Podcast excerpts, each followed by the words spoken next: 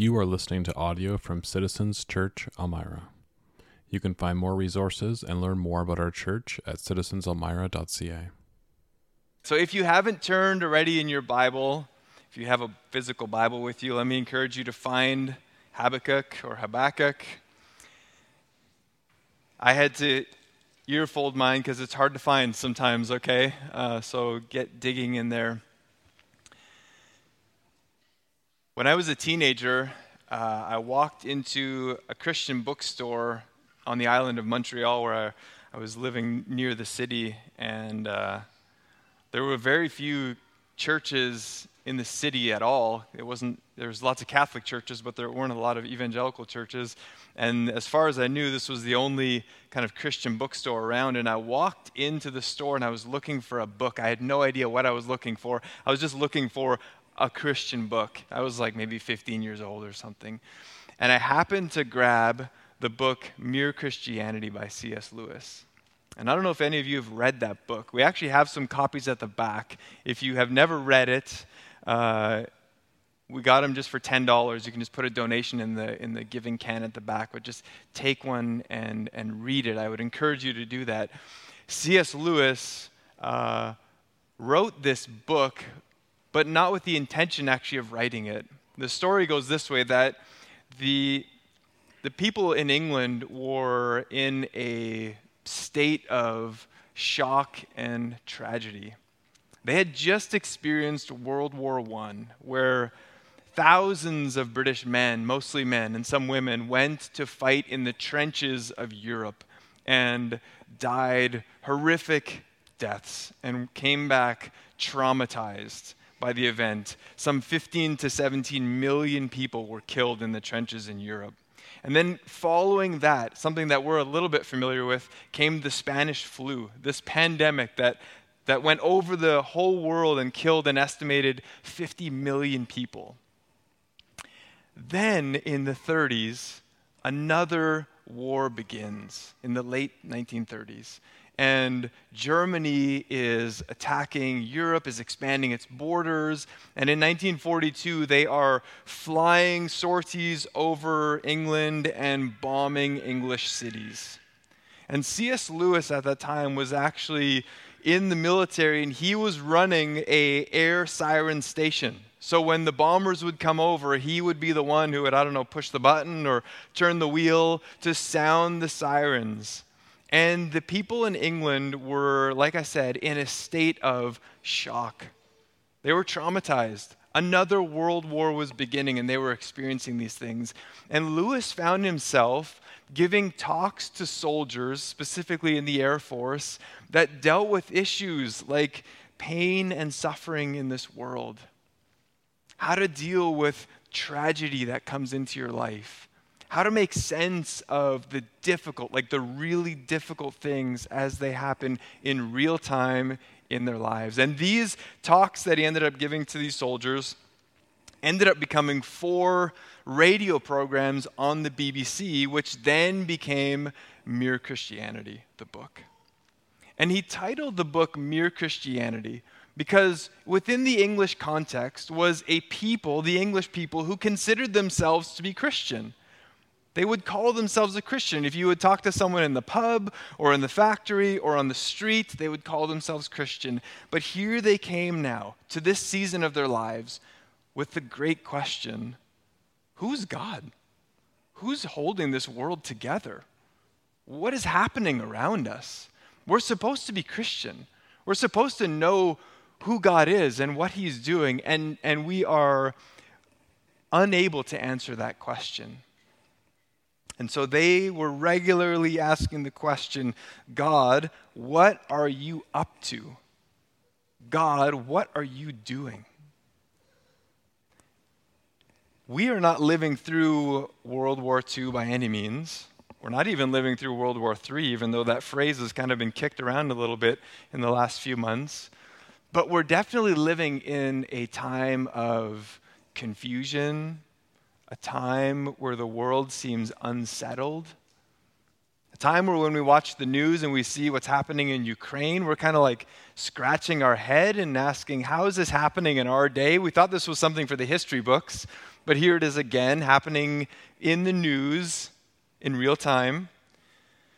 We've all just experienced and still are experiencing the, the pandemic and all that that has brought. All of us have experienced the, the division and the tension that that has brought to conversations, whether it's related to things uh, in the church or just things in our society in general. We live in disorienting times where I would not be surprised if many of us, the vast majority of us, have probably asked that same question God, what are you up to? God, what are you doing? And in our most honest moments, we may even say, okay, God, there's those problems on the planet, but on a more personal level, there are things going on in my life. There is strife maybe in my home, or there's tension in my work, or there's like a physical problem happening in my body, or there's some sort of personal challenge, not a global problem, but a personal in my life problem. And I'm asking that question again God, what are you up to? What are you doing, God? Can't you like get my life right? Maybe the world's too complicated, but I'm just one person here. I'm just one household. Can't you get my life right? And so we come here to Habakkuk, a book that is 2,600 years in the history. And the thing I love about the Word of God is that it speaks to us today just as clearly as it did 2,600 years ago. The Word of God is relevant today in 2022, just as it was in 1500, as it was in Jesus' day when this book was 600 years old already, as it did the day that Habakkuk was experiencing these things. And so we've decided as a church to do what we have always done in our existence is go verse by verse through this book and see what does it say to us and what answers maybe does it have or lessons does it have to teach us about the confusion of the world that we live in the struggles that we face. Maybe not exactly what Habakkuk is facing, but the principles that we can actually draw from this text for our lives, and that's what we're going to do. So, again, if you have your Bible, let's look at Habakkuk chapter 1, and we're going to start with verse 1 that says this. It's short and sweet. It says, The oracle that Habakkuk saw. Now, there's not a lot for us to hang our hats on in that single verse. But if you look at commentators and you study Habakkuk, you'll discover that we actually don't know a lot about him. He's kind of a mysterious person. There's no lineage, there's no background here. We'll see, like a little bit later, verse 6 is maybe about the only thing that helps us place it in Israel's history somewhere with Babylon and how God is going to use the Chaldeans. But there is like a lot of mystery around Habakkuk, but it's one of those prophetic books that has a message to say to us. And the key word for us to take from this first verse, and the reason that we're just pausing here, is the second word, at least in the ESV, and it's that word oracle. The word oracle, which means message. It's not, a, it's not a word that we use very often, but it's actually a specific kind of message. It is a heavy burden. That's what oracle means, a heavy burden. The Hebrew word masa means heavy burden. It comes from a farming culture where people would see that to take a load from here to there, they would load up maybe a donkey or maybe a camel. So picture in your mind a camel with maybe these huge I don't know how easy it is for you to picture a camel, like loaded with sacks on the side, filled with like heavy clusters of dates that it's going to carry from one village to the next. That camel that is under that burden, that heavy weight, that's the word masa. That's the word oracle. That's what Habakkuk is saying. He's saying, the message that I'm going to give to you, the word that I have for you, is a word that is weighty it's a word that is heavy. It may not be like, hopefully, a little, that is the most like uplifting, right? You're just like, you're leaving here joyous. Maybe you will, hopefully, a little bit. It's a message actually that is weighty for us. And sometimes those things come our way where we have heavy things to say to someone or heavy messages to carry to someone.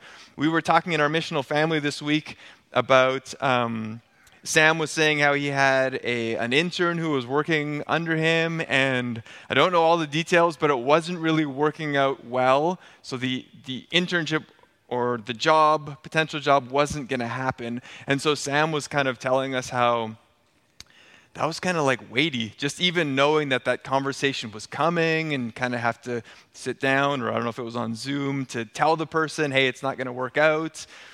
That's a weighty message because it's something that you have to tell, it's a message you have to give, but it comes with consequences for someone's life. And so Habakkuk here is saying, I have a weighty message for you. It's a message that's heavy. It's a conversation between God and him, but the message itself is heavy. And that really is the nature of God's word, isn't it? As, as joy filled as this book is, and as truth giving and as life giving as it is, it is still a message that is weighty. It's a message that's heavy. And a message that when we give it, when we share it with others, when we even when we take it in as Christians, it's it's weighty. God's word has a weight to it that is hard to handle sometimes. And maybe it's at times something that we want to even avoid. The problem is that we live in a day and age where it's weighty for a number of reasons, but one of the reasons that it's it's a burden for us is that it's the truth of God. We use that word truth, but in the day and age that we live in, truth is kind of negotiable or it's debatable. Like, what's, what's really truth? What's the starting point? And actually, in Mere Christianity, chapter one of Lewis's book, he begins with that very question How do you determine what is right for one person and another thing is right for another person? How do we know which one is the right one? Is it a left turn or is it a right turn? And he, he, he gives the explanation of it's like a, a crooked stick. How can you actually say that that stick is crooked? What's the straight line? And this is not just a modern issue that we're facing. If you look in John's gospel at in chapter 18, I think I have the verses up here, Jesus is in a dialogue with Pilate, and it says this Then Pilate said to him, You are a king. And Jesus answered, You say that I am a king. For this purpose I was born, and for this purpose I have come into the world to bear witness to the truth. Everyone who is of the truth listens to my voice. Pilate said to him, What is truth? What's truth, Jesus? You're talking about truth. You're talking about a straight line. What is it? And as Jesus and as Christians, we're saying truth is not found in Darcy, truth is not found in Citizens Church. What we're saying is truth is found in Jesus. Truth is found in Him. Now, our prayer and our hope is that when you come here, what you discover and what you hear out of my voice is that very thing that Jesus is the truth, and that's what we point to. That is our straight line. And so we come to the Word, and even as Christians, we come now and we want to discern these heavy messages that are in Scripture to see Jesus in them and to take in that truth. And we're called in Scripture in the New Testament to do that work of discernment. That work of the, the word discernment is like to, to test, to weigh out to figure out what is the truth of this message that is coming to me, this oracle that is coming to us. What's the truth? What is the message at hand there? In 1 Thessalonians 5, just talking about this idea of testing, it says, But test everything and hold fast to what is good, but abstain from all forms of evil. And in 1 John 4, which talks, the whole book of First John talks a lot about this idea of testing or discerning. It says, Beloved, do not believe every spirit, but test the spirits to see whether they are from God. For many false prophets have gone out into the world. By this you will know the Spirit of God. Every spirit that confesses that Jesus Christ has come in the flesh and is from God. And every spirit that does not confess Jesus is not from God. So John is saying, here is what you need to, here's your lens for discerning a message from God. Does it point to Jesus? Does it point to Him as the truth? Does it point to Him as the baseline?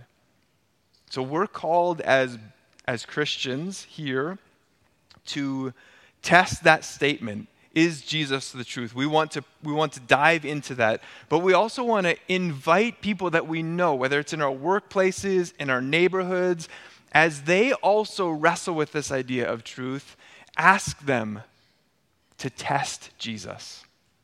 Just invite them into that journey, and it may be something that you will go on that journey with them on to discover who is Jesus. But the temptation, and the reason why I'm spending so much time on just verse 1 here, is because the temptation for all of us is to choose the easy message, to choose the easy road. It's much easier to turn away from whether it's hard passages in Scripture or hard revelation about who Jesus is. We love the Jesus, we've been talking about him in the Gospel of Mark, who is the friendly, bread providing, child hugging man. That we love that Jesus, and we should love that Jesus. It's a picture of who he is. But when we have been studying the Gospels, if you haven't been joining us, we've seen that Jesus says a lot of hard things. Jesus challenges us. Miroslav Volf, the theologian, says this why should we want to part with our self deceit and prejudice if they give us power and privilege? Because the truth sets us free? But why should we not prefer captivity with power and privilege to freedom with weakness and suffering? Why not treat truth and untruth simply as political words, weapons in competition for power? Before you can search for the truth, you must be interested in finding it. So Volf is saying it's so tempting when you're in a when you're in a place of advantage and you're enjoying a good life just to avoid like the the real raw truth of things. He's saying it's just way easier just to kind of avoid that and just kind of keep trucking along and enjoying your life. But as believers, our calling is to search for the truth and to find it in Jesus, no matter how hard the message is. So, Habakkuk has a heavy message. And what does it say to us? Lord, how, verse 2, look at these raw words. Verse 2 says, O Lord, how long shall I cry for help, and you will not hear? Or cry to you violence, and you will not save? Why do you make me see iniquity, and why do you idly look at wrong? Destruction and violence are before me. Strife and contention arise. So the law is paralyzed, and justice never goes forth. For the wicked surround the righteous, so justice goes forth perverted. This is raw language. This is direct speech. Habakkuk is like not sugarcoating any of his feelings and the thoughts that are inside of him. He's just letting it out. And it, it should be, if you really like ponder these words, like a little bit shocking for us to take these in. Because we know that at different levels of authority, you should talk to someone in a certain way. Okay, and maybe like a graphic example of this, and I don't know if this has happened to you before, but if you've been at the grocery store and you've seen uh, a child with their mother or father, and the child in the cart grabs like a box of cookies or something, right? And wants the cookies. And the mom or the dad is like, sorry, inflation is too high. You know, we're, we're not going to get these cookies right now. Takes the cookies back, put them back on the shelf, and the kid in the moment loses it, right?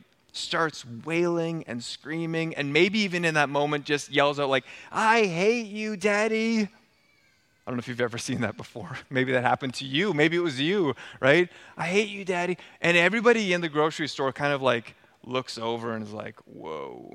Because generally everybody knows that's not appropriate. Like, okay, the kid's having a bad day, really likes cookies, but there's a better way to deal with that in that moment. And we know generally that there's a way for a child and a parent to relate to each other.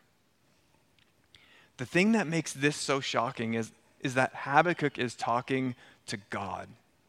He's saying these things to God, creator of the world, sustainer of everything, the one who in a moment could just destroy Habakkuk.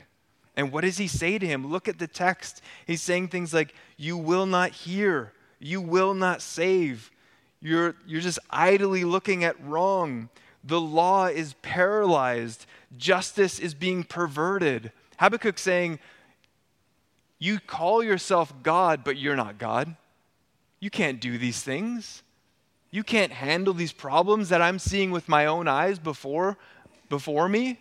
You can't solve these problems. They're too great for you. One of the wonderful things about these verses right here, and if, if you're a, like a highlighter or a writer in your Bible, I'm circling these verses because they are verses that show us that God wants to and can hear the confusion and the strain that is in our hearts. They have not been, they have not been edited out of the Bible for us. They're not too dangerous that God said that can't be in inspired scripture. Get those verses out of there. God can handle the confusion and the, the strain that we feel when we see life happening around us. There's some religions in this world where if you say things like this or if you do things in certain places, you can be killed for doing them. And yet, the Christian faith and the God of the Bible has a, has a strength to hear those things and not be taken aback by them. To not push you and I away from Him when we think these things. We may struggle with it. Maybe in the church culture that you grew up in, or even maybe you're feeling it here, there's times where the questions you have and the doubts that you have about what God is doing in your life, you feel like we couldn't handle it, and possibly because of our immaturity, we can't. But I want to tell you this God can handle it. God can hear these things, God can take them in. The Psalms have many, many lament psalms that are weighty and they're down. Probably the, the one that's the clearest is Psalm 88, which is, which is down. David is in the depths of pain and it never even rises up. Most lament psalms kind of rise up in hope by the end. Psalm 88 is down and stays down. At the end of Psalm 88, he says this in verse 16 Your wrath has swept over me. Your dreadful assaults destroy me. They surround me like a flood all day long. They close in on me together. You have caused my beloved and my friend to shun me. My companions have become darkness. Period. It's down. What do you do with your questions? What do you do with the doubts that are in your hearts? What do you do when you, like Habakkuk, you survey the land around you and you say, God, I don't like what I'm seeing. I don't think you can handle the problems in my life or in the world around me. Let me encourage you just to remember these three things that God wants to hear your concerns. God wants to hear them. The reason why this is captured for us, one of the reasons, is to show us, it's an example for us, that God wants to hear these things from us. He knows that we are needy, He created us. He knows all things, but He wants us to express those to Him in an honest relationship. But secondly, remember this not only does God want to hear our concerns, God is not easily offended. I am easily offended. If you come up to me after and you say that message really stunk, I'll try to like take as much, you know, good criticism from that as I can, but I may be possibly offended in the moment because of my immaturity. God is not. God can handle these things. What you're feeling that nobody else can handle, he can handle them. Tell him. And thirdly, God is near to those who are brokenhearted. If we've seen anything in the Gospel of Mark as we've been going over it for the last five months, it's that Jesus, when he sees weakness, when he sees trouble, when he sees difficulty, he doesn't run away, he runs to it. God is near to those who are struggling. God is near to those who have questions. So Habakkuk comes here with all these questions, all these things swirling around in his mind. He's confused and he's just getting them out and he's telling God these things. No matter who God is, he's just letting it out. And God then, in verses 5 through 11, answers him. Now let's just read a few verses here as our time is slipping away. Verse 5 says this this is God re- responding to him. Look among the nations and see, wonder and be astounded, for I am doing a work in your days that you would not believe if I told you.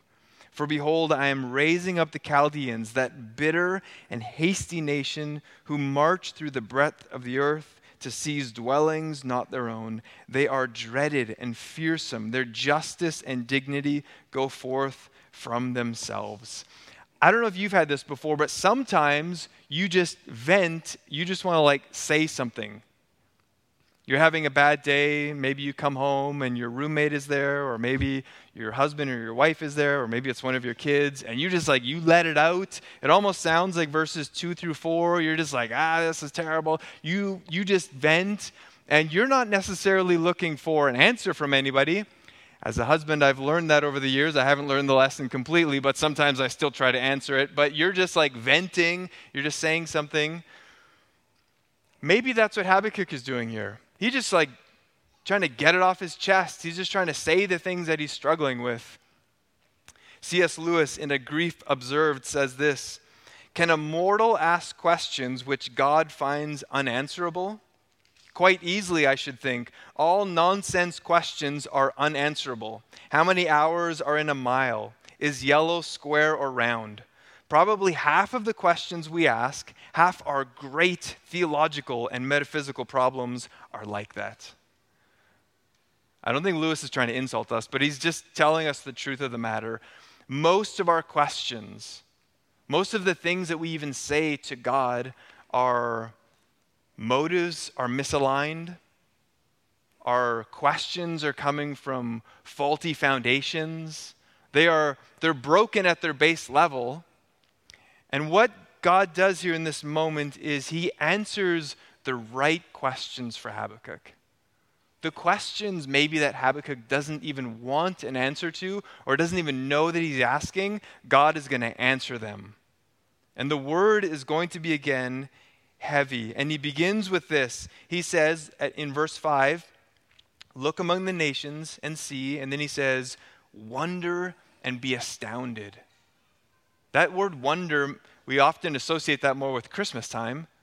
But God is saying, Wonder at what you're going to see happen around you. And I don't know if you've wondered lately. I, I find wonder when I look at some sort of beautiful work that someone has done. I painted a, a small painting, uh, rec- not recently, like a year or two ago for Liz. I was like a card. It wasn't wondrous, okay? If someone says I painted one painting, it's not going to be wondrous, okay? But it was it was the thought that counted. But if you go into a museum and you see a painting, like a Rembrandt or a Picasso or something that kind of is in line with your school of paint love, you're like, how did someone do that? How did someone take this paint and a brush and create this masterpiece? Or maybe it's a, a, a piece of uh, a building, the architecture. You look at this building and you're like, man, how did someone take all these ideas, all the, all the engineering, and they built this thing? You are s- sitting there in wonder. You're sitting there in awe.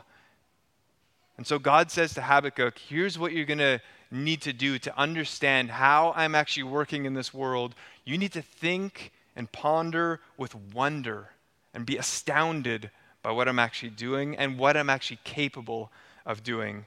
God here then says the work that he's able to do is that he is sovereign over nations. So we see there in verse 6 that he says, I'm raising up the Chaldeans, which is the Babylonians. Habakkuk's saying, We have a problem with our nation here, God. I'm seeing injustice happening in Israel. And God says, The solution is actually going to come outside of Israel. I'm, I work on a larger scale than just your life, I work on a macro level. If you've ever read any books on leadership or running a business, what we've discovered over you know generations of running businesses. I don't run a business so i'm just saying what the books say. What we've discovered is almost all those books have some sort of chapter on focus some sort of you know statement on if you want to have a successful business or if you want to be a successful person in business you need to focus. You need to like strip away all the busyness of all that could go on and you need to focus on like one thing as a business or maybe as a person focus on like these two things. You know, in our world, kind of the most famous business person lately is Elon Musk, right? Here's this guy who, you know, they say works 80 to 100 hours a week. And he runs SpaceX and he runs Tesla, these two massive companies. He's, I think today at least, he's the most wealthiest person in the world. That could change on Monday. But Elon Musk has given many interviews and he's talked about what he actually does in his week in those 80 to 100 hours. People ask him, man, you run these two massive companies. What do you do? And he says, I give 60 to 90% of my time on two things design issues and engineering issues. That's it. Almost 90% of my time on those two things. Because you're like, man, running a company, a space company, electric car company, shareholders, HR problem, like go down the gamut of all that needs to be done. And Elon says, I focus down. Well, Habakkuk here is writing down for us God's response, and God is telling him, I am different than you on that. Don't bring your view of productivity into my actions. He's saying, I deal with nations. I see all that's going on. You have to simplify to be productive as a human. God doesn't have to do that. God can do a million things at one time and be fully in control of what's happening. We can't even get our mind around that. And that's what he's saying here. He's saying, You will be astounded. And even if I told you what was going to happen, you wouldn't be able to wrap your mind around it. All you're seeing is the, the terrible things going on around you. Could it be possible, Habakkuk, that I'm actually doing something right in the middle of all that chaos. And so we're left with this question because verses 6 through 11, we won't go through them in detail, but it gives details about how the Babylonians are. They are uh, wicked people. Like, it gives like specifics about how they're actually going to do this. And so as God saying he's going to use evil to fulfill his purposes. And that is one of those questions on the stage C.S. Lewis tried to answer in Mere Christianity. And I'm not going to be able to answer that here on the stage for you. But what we're left with is one overarching view of God, and that he is capable of handling severely complex issues. That God is actually able to handle those things. Tim Keller puts it this way just because you can't see or imagine a good reason why God might allow something to happen doesn't mean that there can't be one. God is telling Habakkuk, You can't understand all that's happening, but I'm actually doing something in your midst. We also now sit on, on this side of the cross.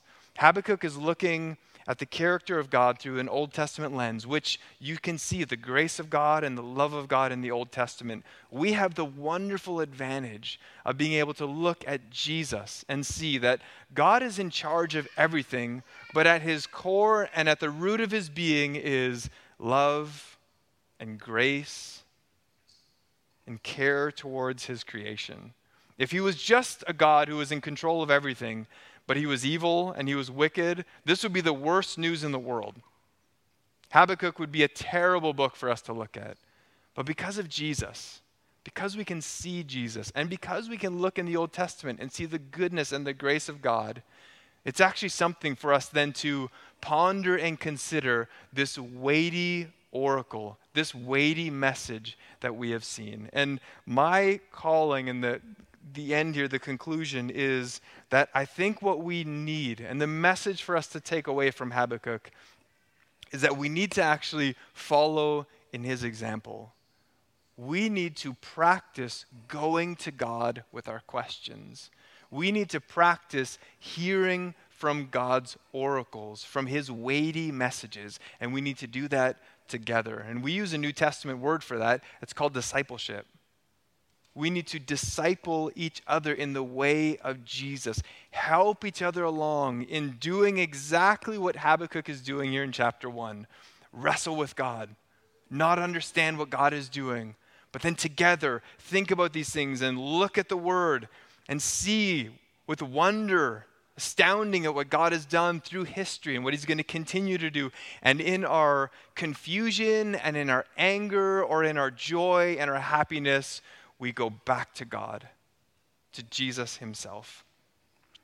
Dietrich Bonhoeffer, who is another famous author who wrote The Cost of Discipleship, I don't know if you know his background story, but in Germany, when the Nazis were coming to power, um, they Hitler wanted not only control of the society in general, he wanted control of the minds and the hearts of all Germans. And so he even tried to infiltrate into the evangelical church and some of the leaders at that time were kind of coming on board with his vision for Germany, for the Aryan race, and some of those things. And Bonhoeffer was like, What?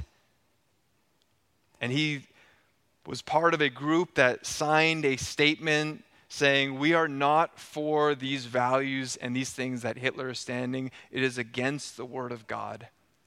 And in that season, there was tension and division within the church. And so some of the ministers said, okay, Bonhoeffer, we want you to actually prepare the next generation of ministers. We need to prepare them to be able to stand as believers in the, in the, under the weight of this Nazi regime. And so they said, Bonhoeffer, will you actually start a underground seminary and train some new leaders. So Bonhoeffer did that near the town of Finkenwalde. He started this small seminary of people that focused on a few things. They focused on scripture, they focused on prayer, they focused on confession, and they focused on shared rhythms together. That was it, those four things. And word began to go out of this little seminary that was happening, and, and some of the German pastors were almost a little worried about it. And one of them, a friend of Bonhoeffer, went to go visit Bonhoeffer and to kind of like see what Bonhoeffer was doing, but also to like kind of pump the brakes a little bit on Bonhoeffer. Like, just take it easy, man. Like, tension is rising high in our country. Don't go like crazy with all this discipleship stuff. Just slow it down. And so, Bonhoeffer, when he recognized that, took the man, his friend, on a walk to go see something that was really near to them. They went to see a German airfield that was just over the, a small lake and around the bend from them. He wanted to show him what the context and the contrast was between this seminary that was making disciples and this military that was making disciples. And the story goes this way. Let me just read a paragraph. It says this When the two rowers, so they took a little boat, reached the far shore, Bonhoeffer led Niesel, who was the other minister, up a small hill to a clearing from which they could see in the distance a vast field and the runways of a nearby squadron. German fighter planes were taking off and landing, and soldiers moved hurriedly with purpose and patterns that like so many ants. Bonhoeffer spoke of a new generation of Germans in training whose disciplines were formed for a kingdom of hardness and cruelty, and that it would be necessary, he explained, to propose a superior discipline if the Nazis were to be defeated. One author put it this way Bonhoeffer said, This, pointing to the seminary, needs to be stronger than that, pointing to the military. And that is still our calling. When we receive these heavy words from a book like Habakkuk. The discipleship that we do here has to be stronger than the discipleship that every single one of us is entering into Monday through Saturday. You are being discipled into the ways of the world. And Jesus says to us, My kingdom is not of this world. You're in it, but my kingdom is not of this world. So, together, here at Citizens, on our two year anniversary, we want to remind ourselves that we have been called to make disciples of Jesus Christ so that when we go out into that world, the one that we represent is Him alone. Let's pray. Lord, we thank you so much for this morning. Thank you for the blessings of being gathered together. Thank you for Jesus, for the truth that is found in Him. Lord, I pray that every single one here would take one step closer to Christ today one step closer in our discipleship of Jesus. Lord, we are imperfect. You know that. And yet you take us in as brothers and sisters into your family under the umbrella of Jesus Christ alone. Amen.